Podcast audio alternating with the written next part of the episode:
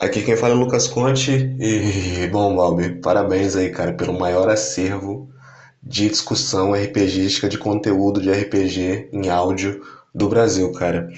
O Café com Dungeon foi muito inspirador para mim, porque eu lembro que eu tava caçando emprego e eu ia ouvindo né, os episódios, cara, e ouvindo aquelas discussões lá sobre, sei lá, naturalismo gagaxiano, sabe? Coisa que eu não tinha nem ouvido falar. E aquilo abriu minha cabeça de uma forma que me fez decidir virar um produtor de conteúdo de RPG também. Então, já são uns dois, três anos ouvindo aí mais ou menos. É, e só tenho a agradecer, cara, por, por esse projeto incrível que bom, que fez eu abrir minha cabeça e aposto que abre a cabeça de muito mais gente Brasil afora. Que venham mais mil. Tamo junto. Na contagem regressiva para os mil episódios do Café com Dungeon e o fim do podcast, eu precisava terminar o princípio apócrifa, né? o destrinchando o princípio apócrifa, assim como eu fiz com o Quick Primer. Isso é um texto tão importante da OSR que eu preciso fazer essa leitura.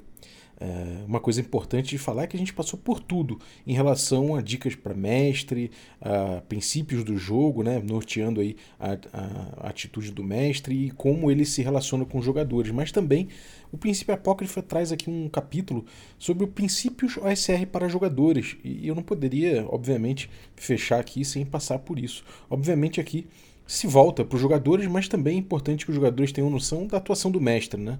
É, não é como se o jogador da OSR, o cara não, que não vai mestrar, ele não precisasse ler o resto para entender o todo do, do, do playstyle, né? mas obviamente aqui tem princípios direcionados especificamente para os jogadores. E, bom, como os jogadores são tão importantes, as decisões deles, a agência e o controle, de, a gestão de risco, né, e tudo aquilo que a gente já viu é tão vital né, na, na OSR para a narrativa que esse capítulo acaba ganhando uma grande importância porque afinal de contas o, o, jogo precisa de uma certa proatividade e uma certa consciência dos jogadores de como deve ser jogado. Então vamos para essa parte tão importante e que finaliza o nosso destrinchando o princípio apócrifa. Ai, quer café? Café com quê? Café com dungeon.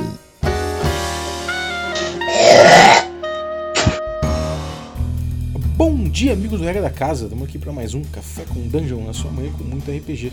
Meu nome é Rafael Balbi, eu estou bebendo aqui o meu café da ovelha negra, né? E olhando aqui os últimos episódios, né? Faltam oito episódios agora para terminar o Café com Dungeon. E feliz de estar tá terminando aqui mais a leitura de mais um texto tão importante aqui da OSR, né? Se você quiser beber um café que nem o meu para acompanhar essa leitura, Chega lá em ovelhanegracafés.com.br e utilize o cupom Dungeon Crawl, se você quiser um cupom especial e porque é assinante do Café com Dungeon, me consulta lá no Telegram que eu te passo o cupom especial, beleza? Bom, uh, vamos lá, vamos fazer a leitura aqui do princípio princípios OSR para jogadores, né? nesse último capítulo do Princípio Apócrifo. Se você quiser acompanhar a leitura, você pode ir lá no material que eu vou linkar, né, para pegar o material traduzido pelo, pela galera do Geração Xerox e acompanhar a leitura aqui, beleza? Então vamos lá. Saiba quando, quando fugir. Um parágrafo aqui do Lampkin, né? Ele diz: As aventuras da OSR muitas vezes apresentam encontros mortais que, para o olhar de um jogador moderno, pode parecer que você deve vencê-los. Aprenda a se aprofundar na ficção para ver o poder relativo do que você está enfrentando e não tenha medo de administrar suas perdas. Um grupo irá trazer de volta um cadáver de um dos jogadores para um clérigo no lugar de deixá-lo para ser devorado pelas entranhas de um monstro. Bom, é, parágrafo importante, né? Ele meio que sintetiza algumas coisas que a gente já viu. Então ele repete um pouco. Então, sei lá, imagino que o jogador que não tem ali do resto do, do, do manual vai ler isso aqui com quase como um resumo, né? Mas é isso, né? Os encontros são mortais, então ele, tem, ele é bom ele evitar um conflito direto, né? Um, um jogador moderno é, vai pensar em combate, vai achar que tem que vencer por, por conta do combate como esporte, a gente já viu isso, e vai acabar ali entendendo que ele vai simplesmente ter poder suficiente para vencer, né? E não é o caso. Ele vai precisar, no fundo, se aprofundar na ficção, entender que, que monstro é aquele, pesquisar sobre o monstro, é, sei lá, se é um inimigo, entender os pontos fracos dele, tentar tirar proveito a partir da, do terreno, a partir do ambiente onde ele vai enfrentar, ou seja, controlar o máximo de, de variantes possível, né? tentar ter o controle e fazer a gestão de risco, principalmente nesse momento. Então saiba quando fugir é importante. Você vai ter que entender que não só os monstros vão fugir nesse jogo, mas você também, né? Então escolher sua luta é muito importante e sobreviver para lutar de novo, se for o caso. Ou, no caso, até evitar uma luta, né? Que é o, acaba sendo o mais importante e o mais comum no old school é você tentar evitar uma luta, né? É, enfim, daí tem uma coisa um pouco desconexa aqui. Um grupo irá trazer de volta um cadáver de um dos jogadores para um clérigo no lugar de deixá-lo para ser devorado pelas entranhas de um monstro. Isso é muito raro de eu ver, pelo menos no old school. Não é uma coisa tão comum assim que eu veja, mas tudo bem, né? Eu acho que na percepção dele aqui vale. Mas, sei lá, eu não entendo isso aqui como um princípio geral de OSR para jogadores, não, mas tudo bem, né? Aquela coisa. Se você tem um corpo ali, né, não custa, não custa você tentar trazer de volta o corpo, caso você saiba que tem um clérigo, né, uh, que possa fazer essa cura, mas provavelmente ele vai cobrar caro, esse corpo vai ser uma coisa pesada de você carregar.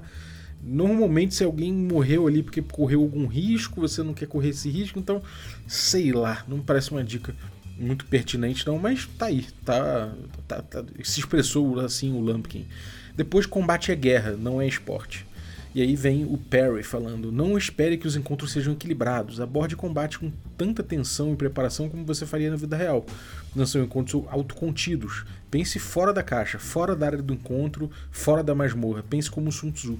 Pense nos detalhes externos ou morra é bem incisivo aqui, né? É, mais uma vez fala de equilíbrio de jogo, né? Como falou ali em cima, o jogador moderno espera equilíbrio de jogo e não dá para esperar isso no old school, né? Não, não é um combate como esporte, é um combate como guerra e, e é isso, né? Você tem que pensar que é como, como na vida real, o combate é uma coisa é, extrema, então se prepare de verdade para ele. E, bom, é, não é porque existe um, uma, um oponente, existe uma criatura, não sei o que, que o encontro tem que acontecer. Ele não acontece na SNTP, ele acontece dentro de um cenário maior e isso é importante levar em conta, né? Você pensar o contexto desse combate, onde está esse combate, por que esse combate, tudo isso está dentro do contexto que normalmente se você analisar você pode chegar à conclusão de que você não precisaria fazer esse, fazer esse combate. É, pensar fora da caixa é uma coisa importante, né? mas principalmente fazer gestão de risco, que não foi citado aqui. Né? É, mas fora da área de encontro, fora da masmorra, esse tipo de coisa é importante você poder pensar com o ambiente, pensar. É, enfim, pensar com não somente o combate vis-a-vis, -vis, né? mas um combate em que você vai usar artimanhas. É, ele diz pra você pensar como Sun Tzu. Se você tiver curiosidade, foi justamente um tema de episódio aqui no Café com Dungeon que eu abordei com a Aline Terumi, né, sobre Old School e o Sun Tzu, né, a arte da guerra do Sun Tzu, que foi citado pelo Gillespie numa entrevista que a gente fez com ele foi, e acabou é, trazendo essa, essa vontade de fazer a leitura e eu fiz isso com a Aline e foi um episódio que eu gostei demais. Então, se você quiser consultar, procura aí, Sun Tzu, procura a arte da guerra no Café com Dungeon que você vai achar, beleza? E é, tem muita coisa a ver com SR mesmo, tá? Acho que é um, se você quer um bom livro de dicas para jogadores do OSR, Arte da Guerra. Para mestre também, porque afinal de contas tem alguns preceitos interessantes lá. Depois tem uma outra seção aqui que é Não se limite à sua ficha. E o Perry traz: regras e mecânicas são acionadas apenas pelo que acontece quando estabelecido na ficção conversacional do jogo. Ao fazer alguma coisa, descreva seu personagem fazendo isso. Se você precisar lançar dados, o mestre irá te comunicar. É, bom, isso aqui a gente já viu também, né? Que é uma dinâmica que o jogo empurra, né? E, é uma coisa interessante de botar aqui porque tem a ver também com o que o, o próprio Gillespie falou na entrevista que a gente fez com ele, né? O old school ele tem essa gestão de risco que é feita e normalmente você faz essa gestão de risco para que o mestre não precise acionar uma rolagem de dado.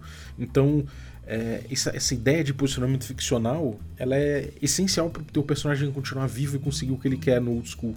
Né? Então por isso que a gente diz que o posicionamento ficcional no old school ele é essencial. O jogo precisa que ele ocorra de forma geral. Né? É, isso não vai acontecer em alguns casos muito específicos, assim, que, que são tipo, sei lá, alguns poderes que o personagem desenvolve muito ao longo do tempo. Pode ser que no futuro, num nível muito alto, o ladrão resolva fazer um teste de, sei lá, de de Hiding Shadows sem se posicionar ficcionalmente, porque ele tem uma porcentagem muito alta. Mas isso é só endgame e aí tem outras circunstâncias, tem outras coisas que acabam levando em conta e provavelmente você nem vai pedir muito para rolar nesse caso. Então, enfim, é, o, import, o que importa mesmo é conversar. A ficção conversacional ele tem muito, ele reforça isso, né? É uma coisa que no Dungeon World a gente vê que precisa ser reforçado, né? porque afinal de contas o resultado, inclusive, do, de uma rolagem, né, o resultado ficcional de uma rolagem não precisa nem ter a ver com o posicionamento ficcional do jogador, né? Se for uma falha, por exemplo, o mestre pode botar essa falha, sei lá, acionando uma coisa que não tem nada a ver com o teste dentro da ficção, né? É, tem, a ver, tem, que ter, tem que ter a ver somente com a ficção geral, mas não com a ficção específica, né? Não com a ação específica que o jogador trouxe. Então, é, isso a gente vê que no Old School é essencial, né? É, em outros jogos, não necessariamente. Então, enfim, é uma coisa importante assim você trazer né, o procedimento ficcional do seu jogador, do seu personagem, ou seja, o que ele está fazendo na ficção, tá? É, então, assim, no Dungeon World precisa ser reforçado esse tipo de coisa, mas não vejo no, no old school isso sendo necessário reforçar, porque naturalmente ocorre. O jogador olha e fala: caralho, se eu, eu, se eu gerir risco, eu não preciso fazer essa rolagem ruim. Então, eu vou gerir risco e como é que ele gera risco? Usando a narrativa, usando conversa, conversa ficcional. Então, é muito mais natural que aconteça isso, né? É, enfim, depois a gente vê o Perry no segundo parágrafo falando: quando for apresentado um problema, não espere usar suas habilidades do personagem. Investigue perguntando ao mestre e descrevendo o que seu personagem tenta fazer.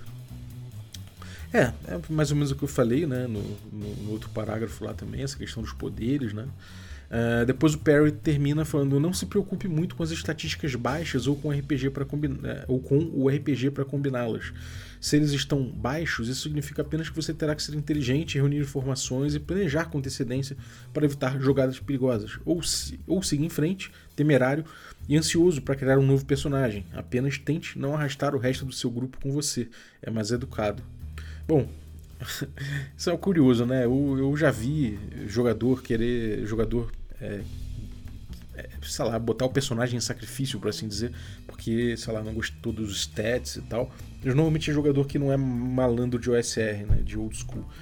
Porque no old school, realmente, o teu personagem, eu já falei isso também aqui no Destrinchando, uh, o teu personagem ele é um proxy seu no mundo de aventura, né? Ele, é, ele não é exatamente uh, um, um ente muito separado de você.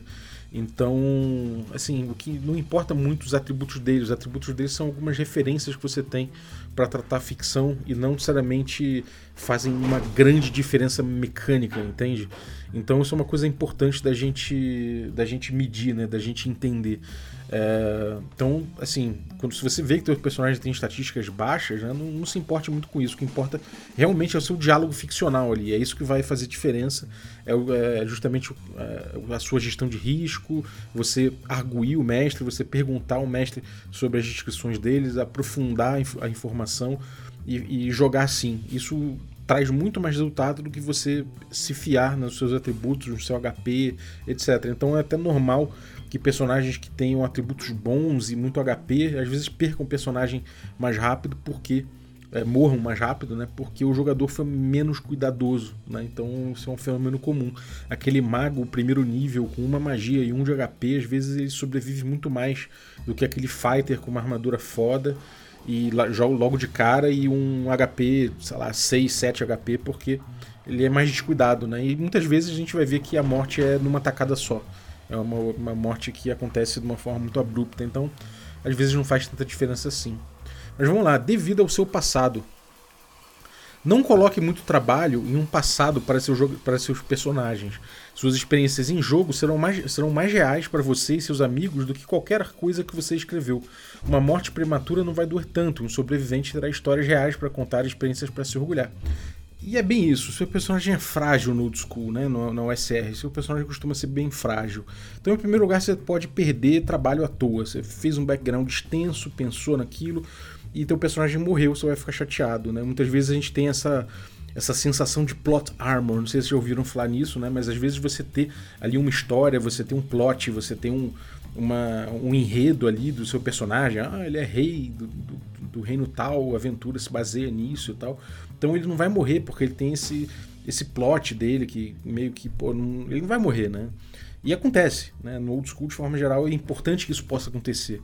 Então, se você não ficar se esmirilhando ali no, no plot, né? Você, você não vai ter tanto aquela sensação de, porra, passei tanto tempo aqui fazendo um, um background no meu personagem, uma história para ele, agora morreu, né?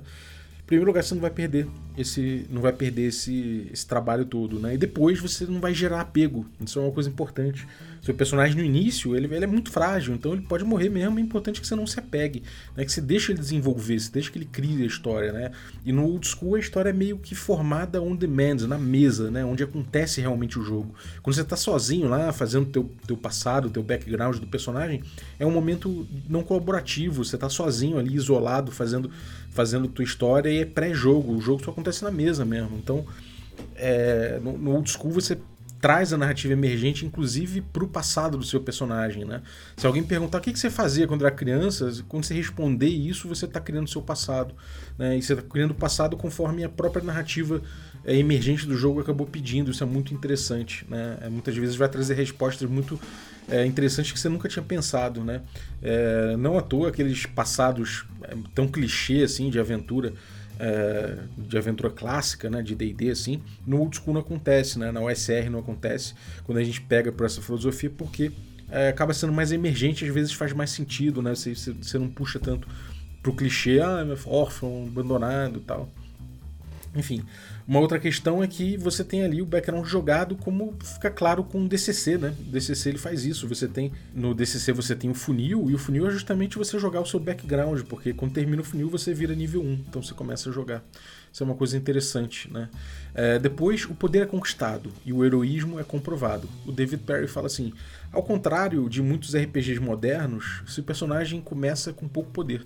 Seus parcos recursos e habilidades do primeiro nível encorajam o pensamento periférico para te tirar dos problemas. Enfrentar um desafio ou fugir dele significa mais quando a sua vida está em jogo. Né? É, bom, é, isso é verdade, né? Esse, esse heroísmo é construído. Isso tem no Quick Primer for School Game, de forma geral é, o Heroic Not Superhero, né? Você, você precisa construir né, o, seu, o seu vulto, você precisa construir a sua lenda. Você já não começa lendário, mas você pode construí-la. Né? E se você tiver coragem, é porque realmente você arriscou, uh, arriscou ali o teu rabo ali para para conseguir fazer alguma coisa interessante no jogo, né? E não porque você já tem essa fama, ah, não é o grande herói que apareceu, é o grande herói que vai se formar. Né? Então isso é, muito, isso é muito importante. Né? Você vai enfrentando os desafios do jogo e com isso você vai gerando sua própria lenda. Depois o Perry conclui: da mesma forma, se você deseja interpretar um verdadeiro herói, não espere que ninguém o saúde quando você cavalga, cavalga pela primeira vez pela cidade. Prove seu heroísmo através das ações do seu personagem que foi o que eu falei ali, né? É justamente isso, você vai ter que viver, vivenciar, né? Essa, essa tua própria lenda, o que é muito gostoso. É, você vai construir a lenda, em vez de já chegar com uma lenda, lenda, uma lenda pronta, né? Depois, examine o mundo, interroga a ficção. O Lampkin fala: descarte quaisquer suposições sobre outros mundos de fantasia e seja curioso sobre aquele em que você está jogando. Preste atenção aos detalhes sobre os personagens, meio ambiente, situações sociais e muito mais. Faça anotações sobre eles, faça mapa deles. Informação é vantagem, meu amigo astuto. Esses detalhes podem salvar sua vida. Exatamente, isso tem a ver também com o que a gente viu ali no primeiro, no, no primeiro, na primeira sessão desse capítulo, né? Pesquisar, pesquisar, é, é, perguntar ao mestre, perguntar mais detalhes, ser detalhista, anotar esse tipo de coisa, é aí que está o jogo do old school né? Não tá na mecânica, ele tá aí. Então, porra, preste atenção nessa parte. Se você, como jogador, é isso que você tem que prestar atenção. Né? As informações serão dispensadas na descrição, serão, serão conversadas, isso aparecerá na sua investigação, então é só você meter a cara. E o Lampkin conclui: se você estivesse em uma sala com um vaso pesado em um canto e você queira saber o que está por trás disso, o que você faria? Provavelmente arrastaria para o lado, certo? Procurando por uma corrente de ar de repente, lamba o dedo e erga-o. Julgando a inclinação de um piso, derrame um pouco de água no chão, envolva a ficção do mundo do jogo como algo real. Descreva as ações reais que você realiza para alcançar o efeito que procura. Lembre-se, outros jogos uh, podem ter rolagens de dados para fazer isso por você. Muito, é, muito, muitos jogos OSR não. Então envolva-se. E é isso, né? É, isso é uma, é, uma, é, é, uma referência óbvia ao Quick Primer for Old School Gaming do Matt Finch, em que ele fala dessa coisa de você jogar água no chão para ver se tem ali um, um piso falso, alguma coisa assim. E é isso, você tem que interagir com o ambiente, você tem que testar o ambiente, você tem que. É, é isso, você vai. É, é, você vai pressionar o mestre de certa forma para que ele ele, ele te passa informação, você vai pedir informação, você vai provocar a informação do mestre para você poder se informar tomar decisões é, informadas, é, medir risco e recompensa e fazer o máximo uso possível da sua agência, e é isso que vai controlar o jogo. O controle narrativo do jogador está muito mais aí do que necessariamente somente no que, no que é circunscrito ao personagem dele, mas na interação dele com o mundo. Né? Uh, depois, o único beco sem saída é a morte. O Lampkin fala: esse corredor sem saída pode esconder uma porta secreta, ou talvez haja outra passagem para investigar. Um monstro gigante no pátio? Talvez você possa contornar isso ou negociar. Um recalcitrante nobre? Talvez alguém saiba como obter alguma vantagem. Não poderia escolher aquela porta de ferro, talvez? Talvez aquele, um, uma daquelas poções não identificadas iria ajudar. Os jogos OSR têm muitos bloqueadores rígidos. Quando sua primeira tentativa falha, a mudança de tática, o beco sem saída é apenas o começo de uma solução. Muitas vezes, mergulhar na ficção e envolver o mundo como real abrirá novos e inesperados caminhos. É, bom, é, esse negócio de, de, corredor sem saída, né? É, de que pode esconder uma, uma, porta secreta, não sei o que. Isso às vezes é real, né? Se você está percebendo a arquitetura da dungeon e olha ali e fala, bom, corredor vazio, como assim tal. Aquilo pode indicar que tem um, um, uma passagem secreta. Quando você está mapeando, às vezes as passagens secretas ficam claras. Você fala, cara, aqui tem claramente um quarto que a gente não conseguiu, que não tem uma porta, mas tem um quarto. E você vai pesquisar ali, você percebe. Né, muitas vezes não é nem engajando diretamente com a ficção, mas mapeando, né, fazendo ali um mapa mental, você, você consegue encontrar alguns segredos, né? É, e isso permite que você, você ter o mapa das coisas, você ter noção do ambiente, isso tudo ajuda você a contornar os perigos, né? a, a ter soluções que ajudem você a gerir o seu risco, né? a assumir riscos quando você tiver mais controle. Né? Isso é uma coisa muito importante. Se você de repente está numa situação muito perigosa e você tem uma poção que você não tem o nome dela, pode ser o momento de você usar. Ser, pode se dar mal, mas se dar mal às vezes está garantido para um personagem em determinado em determinada situação no old school, isso acontece. Então você pode arriscar aquela poção, né? Ou você pode buscar testar a poção, né? Isso é uma coisa importante. É, mas enfim, é importante que você teste, que você se jogue um pouco ali, que você tenha proatividade, né? Muita gente fala que o OSR leva os jogadores à covardia, mas é, é minha experiência também que você ser covarde demais também paga seu preço caro no old school. Então é, você está sempre nesse equilíbrio, isso é muito gostoso de jogar. Né? É um dos um, uma das facetas do desafio do Old School é você é, ser valente na hora certa né? e poder preparar o terreno para ser valente nessa hora certa. Então é isso. Muitas vezes mergulhar na ficção e envolver o mundo como real abrirá novos e inesperados caminhos. É exatamente isso. Depois, por último, jogue para ganhar, saboreie a perda. O Lampkin fala: todo mundo quer ter sucesso e certamente todo mundo quer jogar com os amigos que desejam ter sucesso. Mas isso pode nem sempre acontecer. Seus personagens podem se transformar em pessoas sapo, perder membros, ser atingido pela lepra, transformado em pedra, amaldiçoado a arrotar lesmas, sepultado, sepultado na terra por 10 mil anos, ou simplesmente morrer por ser perfurado no estômago por um fazendeiro com um forcado. Aprenda a amar o nojento, o horripilante, o chocante, o surpreendente e até mesmo as decepcionantes maneiras com seus personagens são prejudicados. É. Isso, isso é uma coisa importante, você está preparado ali para se dar mal, né? Isso é uma coisa importante. O jogo é, é, ele tem esses momentos, né? Ele tem essas questões ali que às vezes você é realmente muito frágil até em nível alto. Mesmo nível alto você pode pegar uma doença fácil, não é tão difícil assim você pegar uma doença no nível alto. E você está num mundo que ele é hostil, num mundo que tem, né, que é uma fantasia medieval, mas puxa pro medieval não tão fantástico, mas um medieval mais Sword and, é Sword and, and Wizardry, né? Desculpa, é, mais Sword and Sorcery, né? Então acaba ficando uma, um, um, mundo mais, mais, mais nojento um pouco, mais mundo cão, assim, e é importante você se preparar por isso. É, isso inclusive faz parte do jogo, né? Você, você entender essa dimensão do jogo, entender que não é uma aventura épica, né? É, tá, tá menos para Senhor dos Anéis assim, mais para Conan um pouco. Mesmo mesmo Conan às vezes é um pouco super-herói demais assim, comparando com, com o nível, né, que você encontra no no, no na OSR de forma geral. Depois o Perry manda e lembre-se, por meio do jogo, uma história emerge maior do que qualquer outro personagem. Você deixará sua marca no mundo, seja uma flecha inconscientemente engana enganadora pregada na parede de uma masmorra ou uma cratera onde ficava uma cidade. É, a história emergente, a narrativa emergente é o que mais importa no, no jogo old school, né? mais do que qualquer outra coisa. Né? É justamente o produto das criatividades em jogo. Né? E as criatividades em jogos é, é, instigadas pelo mestre, né? esse papel de árbitro do mestre, é, ao mesmo tempo de, de você poder é, presidir somente ali as resoluções mecânicas da parada, mas principalmente de fazer isso pensando no melhor desafio, você pensando nisso é, em como isso vai acelerar, né, como isso vai alimentar essa narrativa emergente. Então isso é muito importante dentro do jogo, é importante você ter essa noção quando você joga old school. A narrativa ela não é prévia, ela vai ser descoberta, ela vai ser descoberta por todo mundo junto, mestre e jogadores, e quanto mais horizontal você conseguir fazer isso, quanto mais verticalidade na sua atuação como mestre você puder adotar, melhor isso vai acontecer, mais interessante será esse jogo, entende? Então, enfim, acho importante botar isso aí e trazer para vocês essa, essa dimensão do jogo, né? É, em relação aos jogadores.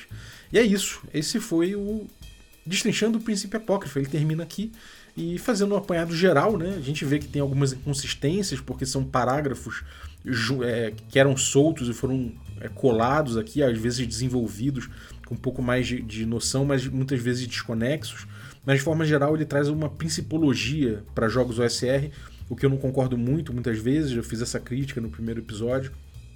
É, é, ele tenta entender de uma forma platônica o que seria um jogo old school, OSR na verdade, e o OSR ele é muito mais amplo, né, porque são vários resgates possíveis, não somente um resgate de playstyle.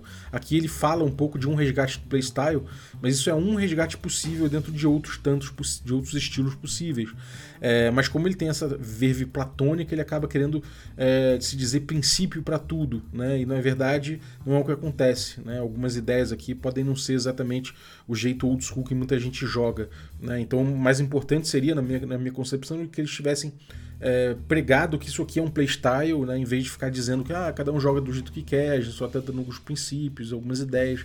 E não é, eles estão propondo playstyle. Uh, mas dentro disso, o playstyle é excelente. As ideias de playstyle que eles trazem são excelentes.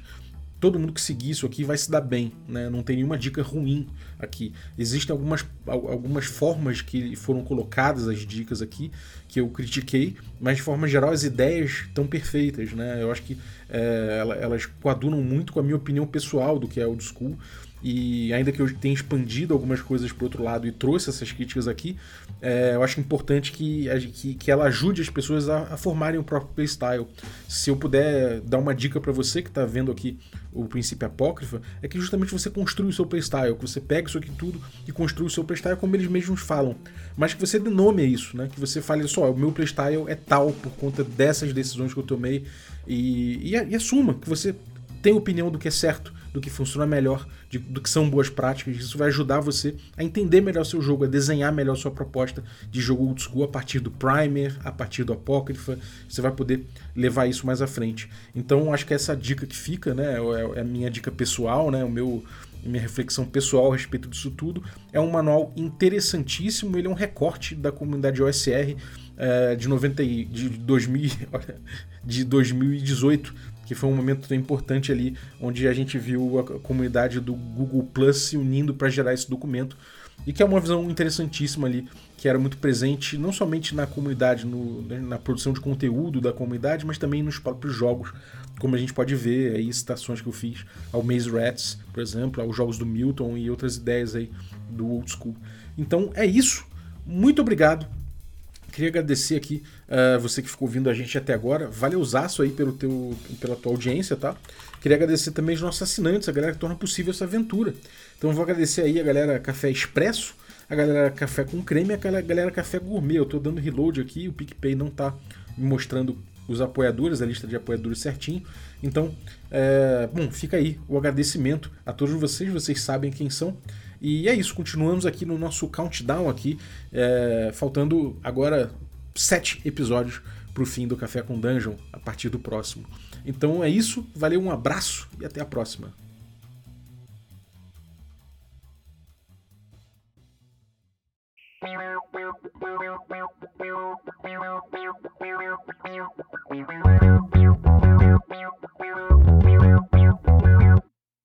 Uma nova revelação, você sempre soube, mas ainda não tinha compreendido. Uma nova humanização, a nova geração, passando de mono pra estéreo em vários tons. É sério, é sério, é sério. O microfone, meu megafone, tome emprestado um pouco da minha energia, tem sobrando pra todos os lados. Força importante, uma força mais pra aturar a pressão que tenta esmagar somente contra a parede chapiscada da ilusão. Enxergando a realidade por detrás, depois da curva, a pesada visão torpe e obscura da humanidade em geral. Miopia espiritual pegou um, pegou geral. Dignidade, simplicidade, infelizmente se tornaram um artigo de luxo na atualidade. Falta de vontade, disparidade entre discurso e atitude são os maiores pilares dessa situação. Escala alfabética, patética na qual nos metemos, pela qual vivemos e morremos. Algumas.